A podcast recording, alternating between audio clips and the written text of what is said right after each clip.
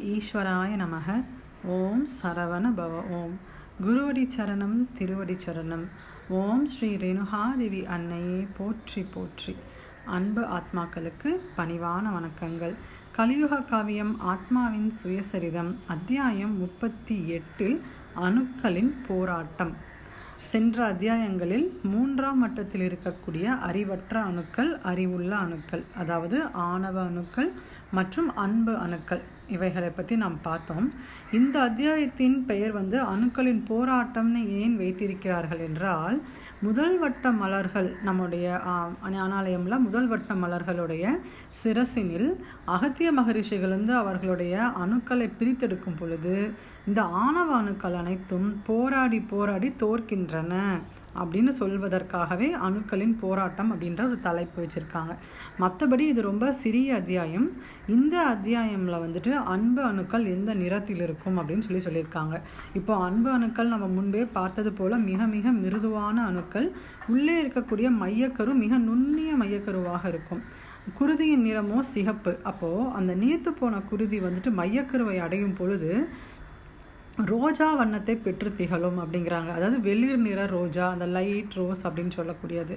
அப்போது நாம் முதல் வட்ட அணுக்கள் வந்துட்டு காய்கறிகள் பழங்கள் சாப்பிட வேண்டும். இரண்டாம் வட்டம் வரும்பொழுது வெள்ளம் போன்ற இனிப்பு வகைகளை சாப்பிட வேண்டும். இரண்டாம் வட்டம் பிரிவதற்காகன்னு பார்த்தோம். அதே போன்று மூன்றாம் வட்டம் பிரிவதற்காக என்ன உணவுகளை எடுத்துக்கொள்ளலாம் அப்படின்னா இந்த சிகப்பு நிறத்தில் இருக்கக்கூடிய பொருள் உணவு வகைகளை எடுத்துக்கொள்ளலாம் குறிப்பாக அவர்கள் உணர்த்துவது கருந்திராட்சை அப்படின்னு உணர்த்துறாங்க. ஏன்னா கருந்திராட்சை வெளியே வெள்ளையாக இருந்தாலும் அது குருதி ஓட்டத்தை பெருக்கும். அது போன்ற குருதி அதிகமாக செல்ல செல்ல சிரசிற்கு மேலேறி ஏறி செல்வதற்கு வசதியாக இருக்கும் அப்படிங்கிறாங்க. அதே போன்று குங்குமப்பூவை வந்துட்டு பாலில் இட்டு ரோஜா வண்ணமாக்கி இரவில் அருந்தும் பொழுதும் அது வந்துட்டு சிரசின் இருக்கக்கூடிய அணுக்களுக்கு வந்துட்டு நிறைய ரத்த ஓட்டத்தை கொடுக்கும் அப்படிங்கிறாங்க. ஸோ முக்கியமான விஷயம் அறுசுவை உரை உணவு. அந்த அறுசுவை உணவில் வந்து சிகப்பு நிறம் இருக்கக்கூடியவை அப்படின்னு சொல்லக்கூடிய இந்த ரோஜா நிறம் ரோஜா குங்குமப்பூவும் கருந்திராட்சையும் இது இரண்டும் அதிகமாக சாப்பிட சாப்பிட மூன்றாம் மட்டங்களில் இருக்கக்கூடிய அணுக்கள் பிரிபடும். இது வந்து அணுக்களின் போராட்டம். அடுத்த அத்தியாயம் வந்து அணுக்களின் அருகாமை. இதுவும் வந்து ஒரு சிறிய அத்தியாயமாக இருக்குது அதனால் நம்ம இதையும் தொடர்ந்தே பார்த்துருவோம். இப்போது அணுக்களின் அருகாமை அப்படின்னா நாம் ஏதாவது நம்மளுடைய இஷ்ட தெய்வமோ அல்லது குலதெய்வத்திடமோ சென்று நம்முடைய பிரார்த்தனையை வைத்து வேண்டும் பொழுது அந்த தெய்வங்கள் என்ன செய்வார்களாம்? அகத்தியனுடைய அகத்திய மகரிஷிகளுடைய துணையை நாடுவார்களாம். ஏனென்றால் அணுக்களினுடைய ஆற்றல்களை பிரித்து பிரித்தெடுப்பதில் மிகவும் வல்லவர் அகத்திய மகரிஷிகள் ஒருவரே. அதனால் என்ன சொல்கிறாங்க அப்படின்னா மக்களுடைய சிரசில் அகத்திய மகரிஷிகள் வந்துட்டு இறங்காமல் இருந்ததே கிடையாது.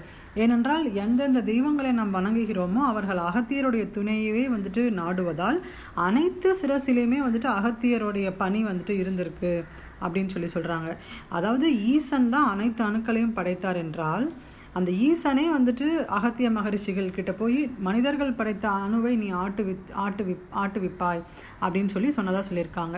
மற்ற மகரிஷிகளால் வந்துட்டு ஒவ்வொரு வட்டங்களில் இருக்கக்கூடிய நல்ல அணுக்களை மட்டுமே பிரிக்க முடியும். ஆனால் அகத்திய மகரிஷிகளால் மட்டுமே தீய அணு அணுவுக்குள்ளும் சென்று வந்து அவற்றை வந்துட்டு ஒளிர வைக்கக்கூடியும் அந்த அளவிற்கு ஆற்றல் பெற்றவர் வந்து ம அகத்திய மகரிஷிகளே அப்படிங்கிறாங்க. அப்போது அகத்திய மகரிஷிகளை நம்ம இப்போ ப்ரே பண்ணி நம்ம கூப்பிட்டோம்னா வருவாரா அப்படின்னு கேட்டால் என்ன சொல்கிறாங்கன்னா யார் யாருடைய சிரசிலெல்லாம் ஈசத்துளிகள் இருக்கின்றதோ அவர்கள் இணங்கி சக்தி பராசக்தியை வேண்டினால் அகத்திய மகரிஷிகள் நிச்சயம் வந்து இறங்கி அவர்களுக்கு அணுக்களை பிரித்து கொடுப்பார்கள் அப்படிங்கிறாங்க. அப்போது இந்த அத்தியாயமில் என்ன உணவு சாப்பிட சொல்லியிருக்காங்கன்னா கரிசலாங்கண்ணி கீரை வந்து இயன்ற அளவு வந்துட்டு உணவில் அதிகமாக சேர்த்து கொள்ள வேண்டும் அப்படின்னு சொல்லிட்டு அகத்திய மகரிஷிகள் சொல்கிறார் இன்னொரு விஷயம் இந்த தீய அணுக்களை அழிப்பதற்கு கசப்பு மற்றும் துவர்ப்பு சுவை மிகவும் அவசியம். இந்த சுவைகளை உண்டு வர வர நம் சிரசில் இருக்கக்கூடிய தீய அணுக்கள் அதிகமாக அழியும் அப்படிங்கிறாங்க. அப்போது இந்த ரெண்டு அத்தியாயம்லேயே சேர்ந்து மூன்று விஷயங்கள் சொல்லப்பட்டிருக்கு. ஒரு விஷயம் வந்துட்டு கருந்திராட்சை இரண்டாவது விஷயம் குங்குமப்பூ மூன்றாவது விஷயம் கரிசலாங்கண்ணி. ஸோ இந்த உணவை பற்றி மட்டுமே இந்த இரண்டு அத்தியாயங்களில் சொல்லப்பட்டுள்ளது. புத்தகத்தை முழுமையாக படித்து முழு ஞானம் பெறுவோம். இப்பதிவில் உள்ள நிறைகள் அனைத்தும் குரு அன்னையை சாரும் குறைகள் அனைத்தும் என்னையே சாரும். ஏதேனும் குறை இருப்பின் மன்னித்தருளுங்கள். நன்றி.